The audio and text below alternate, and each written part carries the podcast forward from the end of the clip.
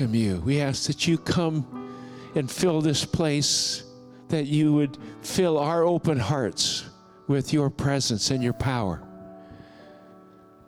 We know that you only go where you're asked and, and where it's desired for you to come. And so we're asking you to come. Come, Holy Spirit. Come change us. Come transform us. Come and, and, and speak to us from the innermost being of our hearts. I pray that you'll engender a, a, a hunger for you, more of God. God, we can't we can't make that happen, but your Holy Spirit does that. And I pray that we would have a hunger and a thirst for God.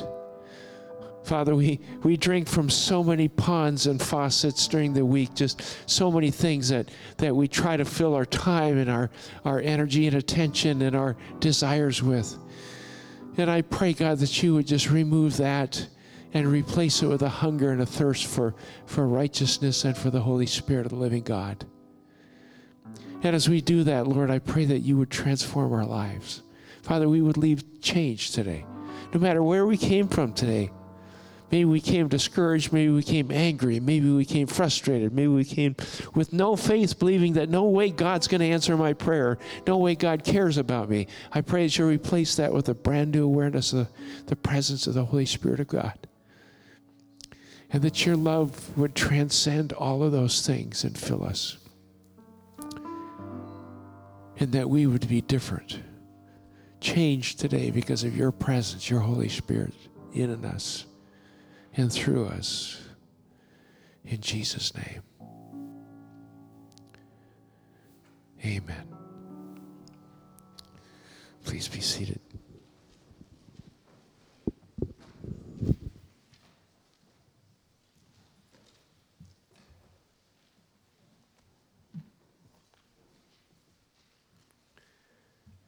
I trust that when, when you come on Sundays, that you come with expectancy, expecting to meet with the, with living God. And I know that's kind of spooky for some people. They go, ooh, I don't know if I, I can handle that. But we are human beings that were created to relate to the living God. We're more than just physical flesh and blood and all the things we see. That's what makes us unique in all of the universe. And so, just to encourage you to come expectantly uh, when we come together. And when you go with, meet with people in your connect groups, come expectant. Just whenever we get together as people of God, be expectant. Do you ever want a second chance? Do you want a second chance? The first time through the exam, you did terrible, and you want a retake. You want a do over. Or you like golf like I do, and you play about once every other year. And drivers are hard, those hard things to get used to. In your first few swings, you top the ball and it goes dribbling out about 10 yards. I want a do over. I want a do over. Maybe you got stopped for speeding by a police officer and you said some things in your defense, and you discover when you go to court the officer wrote down everything you said, and the judge reads it back to you word for word. Yeah, I wanted a do over. Too late. We like do overs, we like second chances. Whether it's in a relationship soured by an angry word, an action we took that really hurt someone. Maybe it was a poor choice with terrible consequences. We like a do over, a second chance. Sometimes we get a second chance, a do over. Many times we don't. Well, the Bible is full of accounts of do overs, of, of second chances. And usually these do overs are for people who get in trouble. And God gave them a second chance. People like Jonah, Saul, David, Paul. You look all throughout the Bible, we, we discover we're in great company. The law says they messed up, and grace says you get a do over. Today, we're going to look at the beginning of a do over, a, a, second chance. But this do over is not by people, it's a, it's a do over by God. And it's not because God made a mistake. The do over became necessary because people had made such a mess of their world. The bad news is that people messed it up. The good news, God gets a do over. I'd like us to turn to Genesis 6. Genesis 6. It's on page 4 in the Bible in the rack in front of you. Also be on the projection. Genesis 6. We're going to look at Genesis 6 today. When men began to increase in number on the earth, and the daughters were born to them, the sons of God saw that the daughters of men were beautiful, and they married any of them they chose. Then the Lord said, My spirit will not contend with man forever, for he is mortal. His days will be a 120 years. The Nephilim were also on the earth those days, and also afterward, when the sons of God went to the daughters of men and had children by them. They were the heroes of old, men of renown. The Lord saw how great man's wickedness on the earth had become, that every inclination of the thoughts of his heart was only evil all the time. The Lord was grieved that he had made man on the earth, and his heart was filled with pain. So the Lord said, I will wipe mankind, whom I have created, from the face of the earth, men and animals and creatures that move along the ground and birds of the air, for I am grieved that I have made them. But Noah found favor in the eyes of the Lord. Noah was a righteous man, blameless among the people of his time, and he walked with God. Noah had three sons Shem, Ham, and Japheth. Now the earth was corrupt in God's sight and full of violence. So God saw, God saw how corrupt the earth had become, for all the people on earth had corrupted their ways. So God said to Noah, I am going to put an end to all people, for the earth is filled with violence because of them. I am surely going to destroy both them and the earth. And then verse 17 and 18 I am going to bring floodwaters on the earth to destroy all life under the heavens, every creature that has a breath of life in it. Everything on earth will perish, but I will establish my covenant with you, and you will enter the ark, you and your sons and your wife, and your sons' wives with you. Last Sunday, we examined Genesis 5, learning to deal with life, learning to deal with death, and then learning to deal with life after death. By the time we get to this chapter, Genesis 6, we see a bleak, dismal picture of mankind left to his own devices. How mankind has degenerated. This is really bad news. And if we stopped at verse 13, we'd think it's all over. It must be all over. But instead, God has a plan. God has a plan. A plan for a second chance, a do over. Now let's start with God's problem. Number one, God's problem. Why was there a need for a do over? What happened? What happened? Very simply, people forgot God. People forgot God. People had turned their backs on God. We move from the last part, last verse of, of chapter 4 that says, At that time men began to call on the name of the Lord now we're at God who? That's what happened. I mean, they had men of God like Enoch that were, that were so godly that God beamed him up to heaven. To be, he didn't even have to die. But as so often happens, people forgot God. Forgot God. Do we ever forget God? You ever forget God? Unless we have constant reminders that we need God, or daily times of communication or communion with God, or weekly times of teaching and fellowship with other believers, yeah, we, we forget God too. It's called practical atheism. Practical atheism. Told this story before. It's the story of Martin Luther. Martin Luther, who was the founder of the Reformation, came home one day and found his wife in mourning, all dressed in black. And Martin Luther asked his wife, Who died? She said, God died. He said, God died? Have you taken leave of your senses? God is eternal. He can't die. She said, Oh, I'm so relieved. The way you've been acting, I was sure God had died. Practical atheism. Living for all intents and purposes as if God does not exist. It's just irrelevant to our daily life. People forgetting God. So they forgot God. And we see it happening in our nation today. People forget God. Everything goes great, and we don't need God anymore. We just kind of forget, forget God. Now, there's a, there's a really unique passage of Scripture in this text, speaking of sons of God who married wives for themselves. This union producing Nephilim or giants. Now, what is that about? Now, it, I'll admit there are passages in the Word of God that we have no clue what they are, okay? They, they are just really weird. And we go, how in the world does that make sense? And what is that there for? Well, I had a friend in seminary, a brilliant, he was a brilliant scholar, went on to law school, and he was he did all these things, PhD, all this stuff. He did, he did his dissertation, a 90-page dissertation while we were in seminary, on the various views and interpretations of Genesis 6, 1 to 4. Well, we're not going to do that today, just so you know. We're not going to dig into what that meaning is. Most scholars, I'll just summarize this because people are going to ask me, okay? Most scholars believe that the sons of God were angelic beings or fallen angels, and their offspring were superhuman giants. No, nobody really knows for sure, but there's that four verse, four verses in there that just is really strange. And, and in all the years that this has been in Scripture, nobody knows for sure. And it, it, let me just say, it's okay to have open questions and not know everything about the Bible. Okay, there will always be things we don't understand. It's better to admit it than to pretend we know everything. Okay, so just so you know, I don't know everything. Judy does. I don't.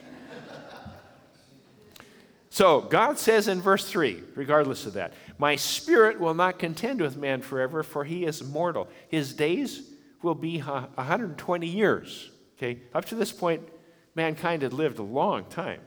But because of mankind's sin, God's Spirit, the life giving power of God, on which every creature was dependent for life, it, it, says it will not remain with man forever. Therefore, life is now limited to 120 years, and soon it was. It took time, it took a while, but pretty soon, pretty much 120 years was, was a limit. So, God's problem, we started with God's problem. People forgot God. They forgot God.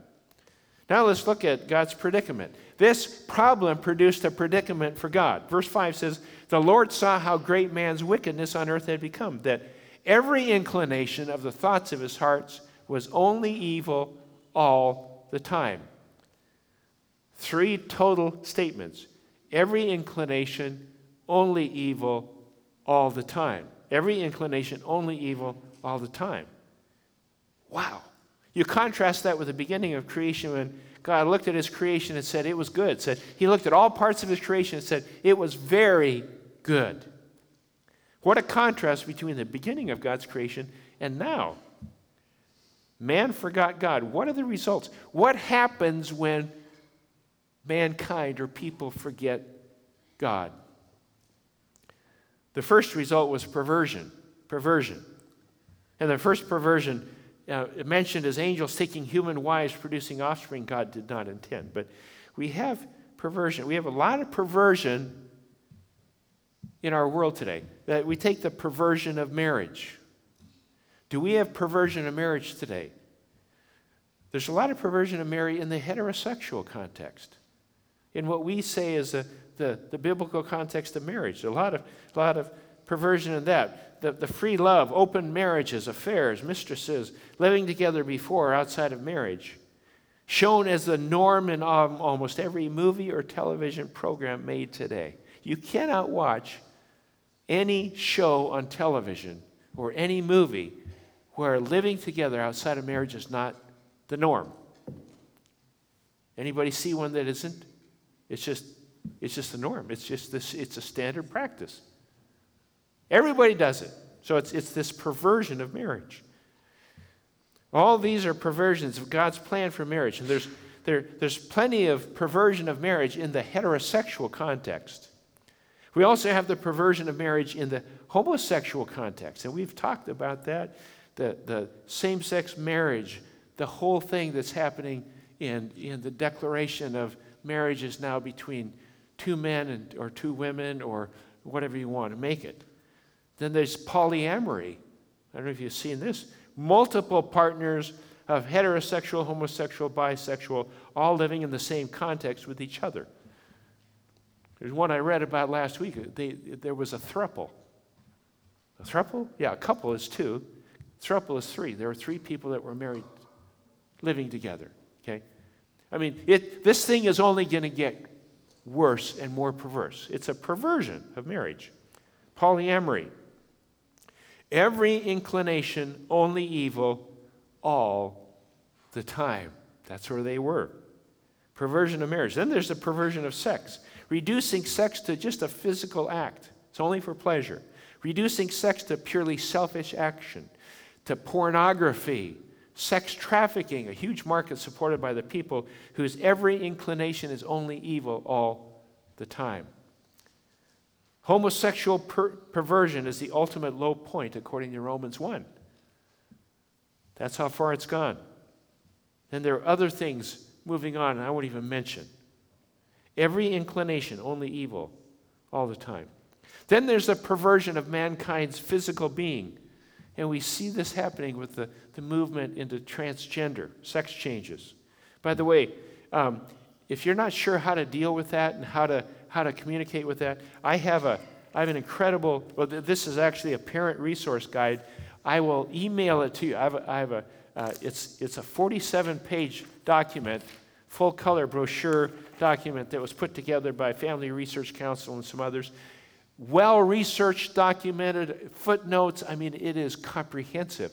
If you have any questions about what's going on and how do I talk about this stuff with any kind of intellectual honesty and know anything, this will give you an incredible amount of research and information.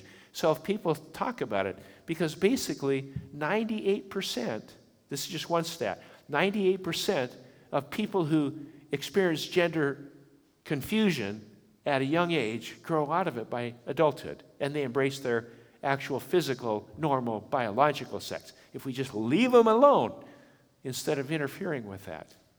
It's, it's, it's unbelievable what, what's happening today. Seven year olds. I mean, how, how many of us haven't seen uh, little boys that like to dress up like girls or girls that like to be more like boys or whatever? There's some, there's some identity issues that happens. It's, it's a normal process. We leave it alone and God will work it out. It's, it's unbelievable. But, but there's, there's so much misinformation out there. If you want good information, email me or email Randy at the church office. We'll send you a link, and you can just download the whole document and read it at your leisure. It'll give you some information and some re- actual research, and you can go into the footnotes and look at the original documents, the studies, everything they've done if you want to. But we need to be informed so that we understand and we can answer people's questions because people throw this stuff out and the media makes it normalized. Every inclination, inclination, only evil all the time. Then there's the perversion of people's purpose. God's purpose is for humans to relate to God and to enjoy that relationship forever. That's the number one relationship. And relate, this relationship is replaced with hedonism or pleasure at all costs, escapism, recreation, entertainment, drugs or alcohol, diversion. Then there's the perversion of right and wrong, calling right wrong and wrong right.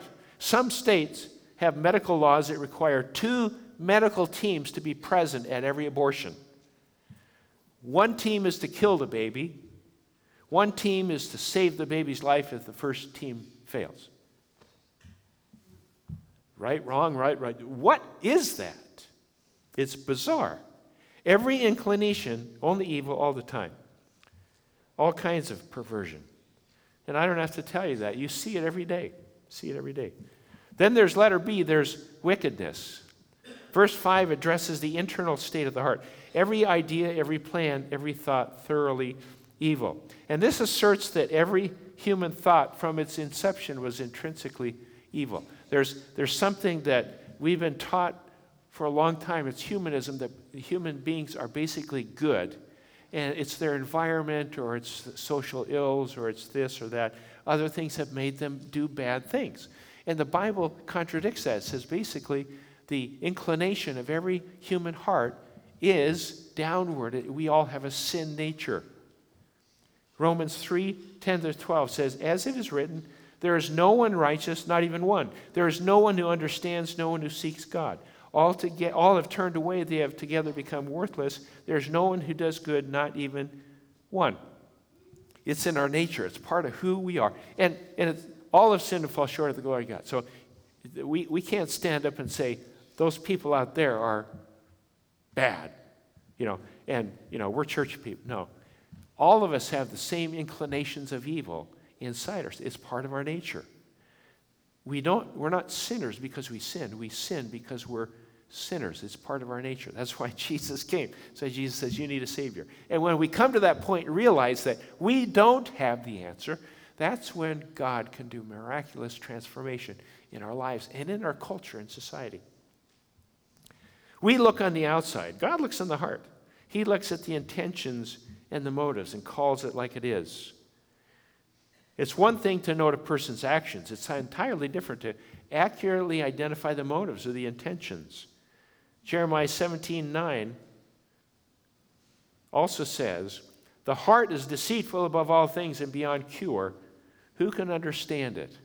We, we can deceive ourselves. Many times we deceive ourselves because our heart is deceitful. Now, if enough people commit a sin, our culture will say it must be okay. It must be okay.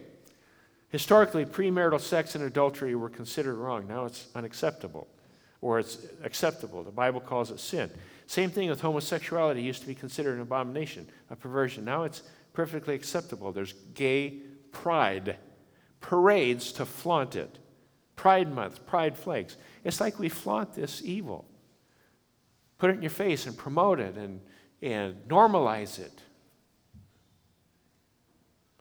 And one of the problems is there, there's one man that, that had, had an affair and he was feeling guilty about his extramarital affair. So he went to a counselor. And the counselor, instead of helping this man deal with his marriage and his sin, he tried to help the man deal with his guilt feelings. So let's deal with your guilt feelings. Let's not worry about the sin. Let's, let's deal with your guilt feelings. Is it guilt feelings or is it real guilt? We, we, yeah, yeah, there are a lot of people running around with, with, with just guilt feelings, they, but more of us are running around with real guilt. The heart is deceptive above all things. What are the, what are the intentions of the heart? I was watching an NBA basketball game once, and the referee called a critical foul near the end of the game. Now, those of you that know basketball and other things, there, there are degrees of fouls. Really? Yeah, there are degree, obviously there's shooting fouls or moving fouls or violations, all those that. But there are degrees of fouls. There's accidental fouls, there are intentional fouls, and there are flagrant fouls. And there's a different penalty for each of those things. And what matters is intention. And the referee has to decide was that uh, really just trying to block the shot, or was he trying to take his head off? You know, you just you just have to do that. What was the intention? What matters is intention. In the court system, a judge will also judge intentions accidental killing or intentional killing. Intentions. Well, here it says every inclination was only evil all the time. The third predicament that God found himself in was corruption. Verse 12, it says, God saw how corrupt the earth had become, for all the people on earth had corrupted their ways. Corrupt is defined as the original change from a sound condition to an unsound condition. Spoiled, contaminated, deteriorating, morally unsound. Now, I don't know if we have seen any of that today in our culture or our government. Talk about, talk about corruption. And it says the people had corrupted their ways. The people. That's God's predicament. God's predicament also was letter D pain. Pain. Verse 6 says, The Lord was grieved that he had made man on the earth. His heart was filled with pain. God was sorry. God was grieved that he had even made mankind. God wanted a do over. A do over. God had known what it was like in the beginning. He knew what it could have been. He knew what it was meant to be. And the contrast between what could have been and what was caused, what was, caused God much pain. And I know when God looks at his creation today, and there are bright spots, I, I just hope God looks at, that, at people of God who worship him and it gives him joy, and I know it does. but he looks at all the stuff that's going on in, in, in the world. And people wonder how a God of love could allow starving children, innocents, to be tortured, innocents suffering. And man's view, is it's God's fault. God's view, verse 12, is that all the people on the earth had corrupted their own ways. God created this perfect environment. God gave people a free will. God people chose to go their own way, and then they, of course, they blame God. So let, us look at the good news God's plan. God is going to do a do over, a do over. The first part of his plan is something called waiting. God is a patient God. Letter A, patient. God is a patient God. I don't know if you've experienced the patience of God. I have.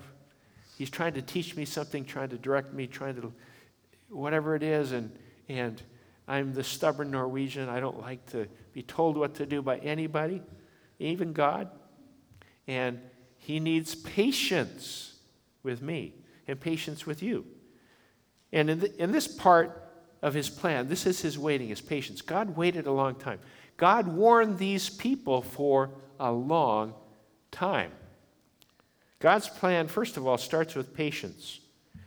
Uh, we find in 2 Peter 3 and this is a passage that, you know, when you, when you find out, uh, did the flood really happen? Was it really this? Was it, you know, well, Peter, okay, one of the heads of the church said in 2 Peter 3 5 through 7, but they deliberately forget that by God's word the heavens existed and the earth was formed out of water and by water.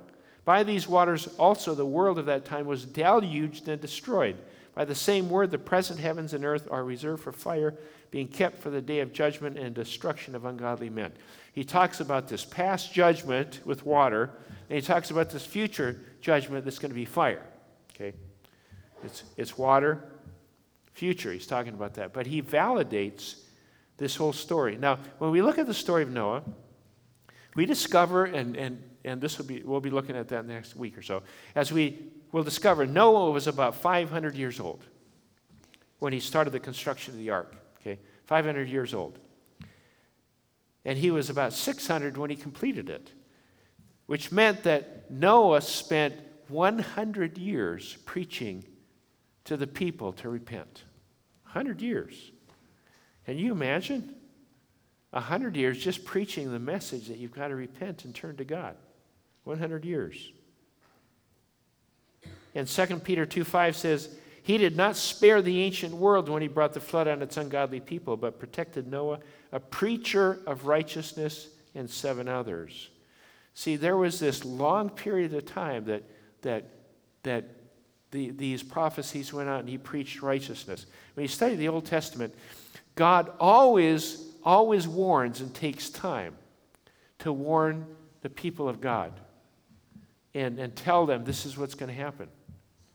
Look at the prophet. I'm, I'm right in the middle of Ezekiel. Ezekiel is kind of a hard book uh, in my private devotions.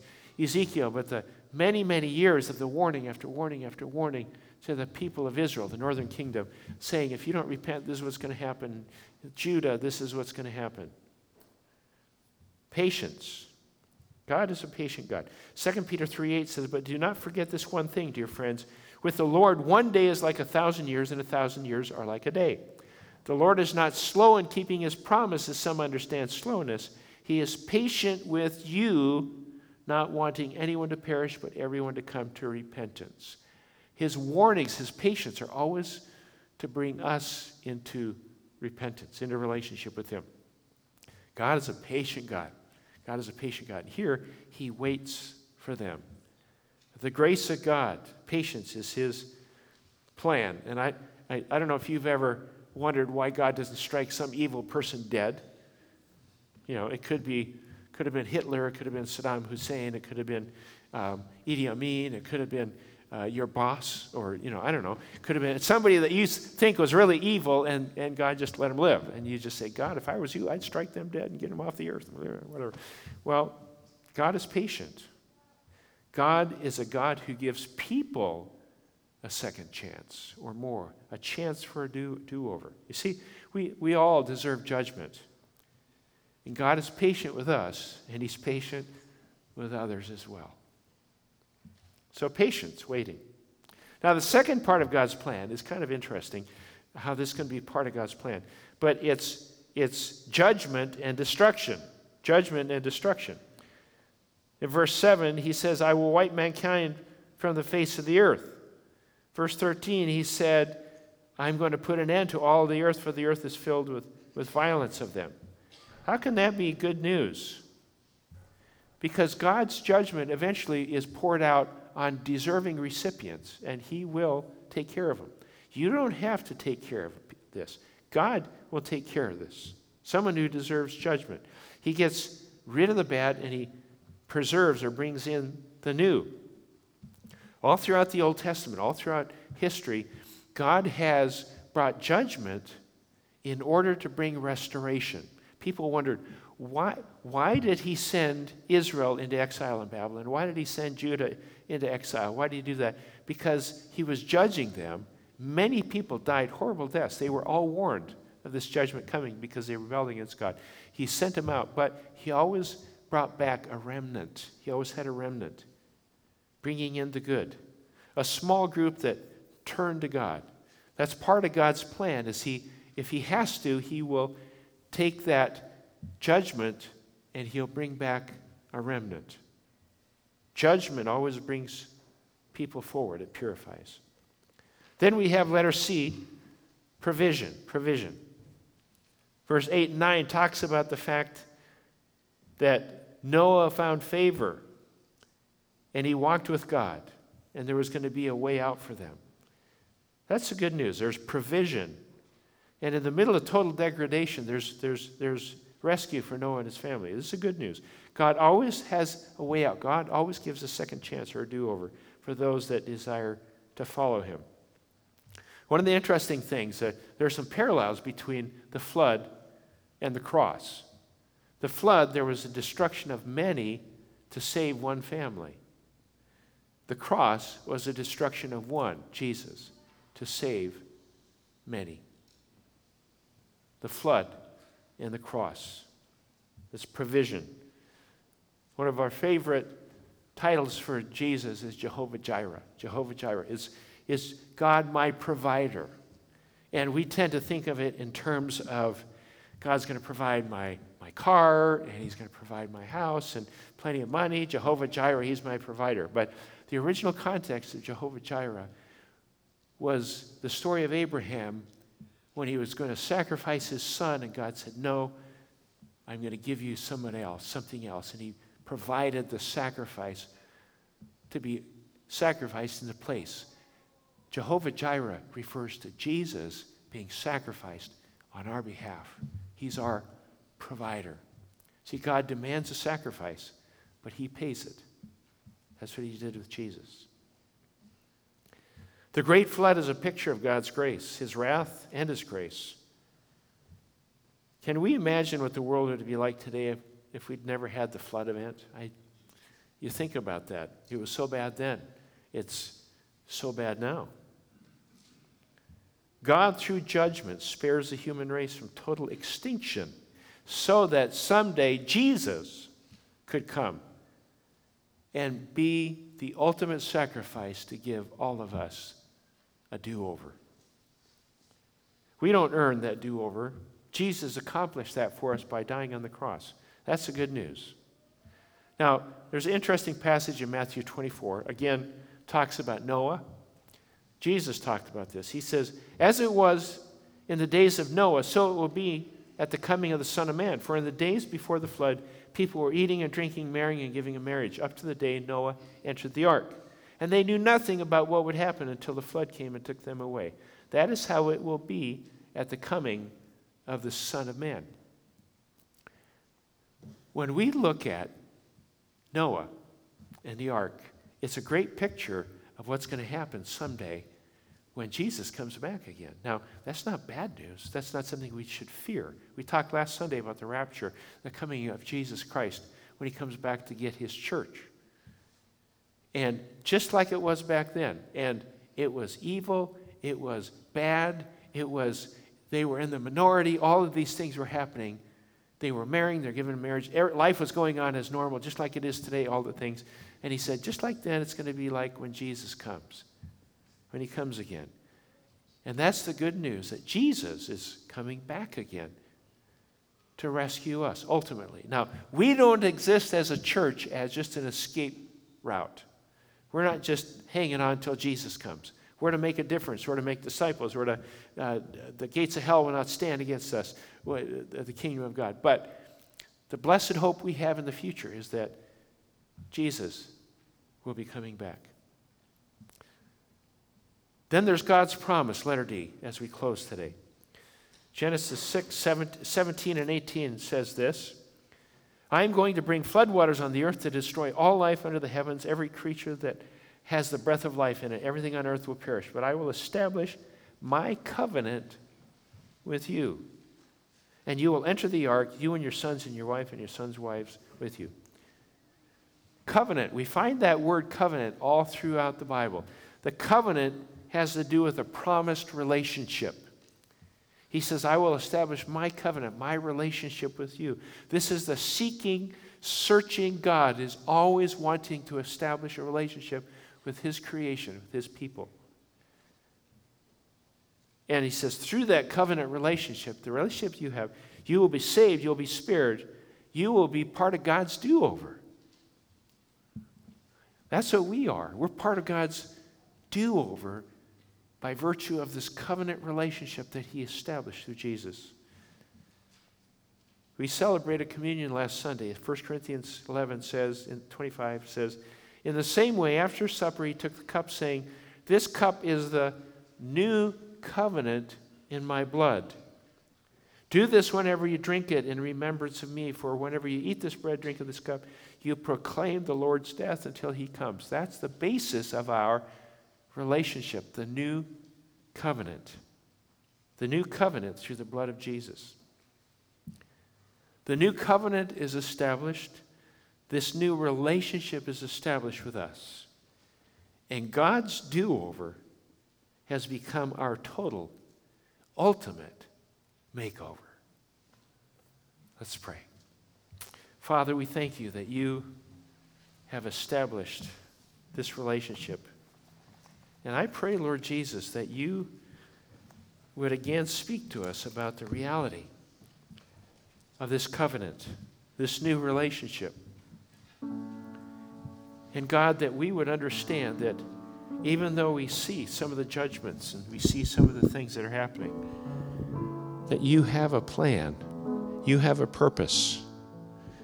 And I pray that we'll take confidence in that and we, we wouldn't make the same mistake of forgetting you, that we would be reminded day in and day out of this, this relationship and this covenant that you've established for us, and that you are so good to us.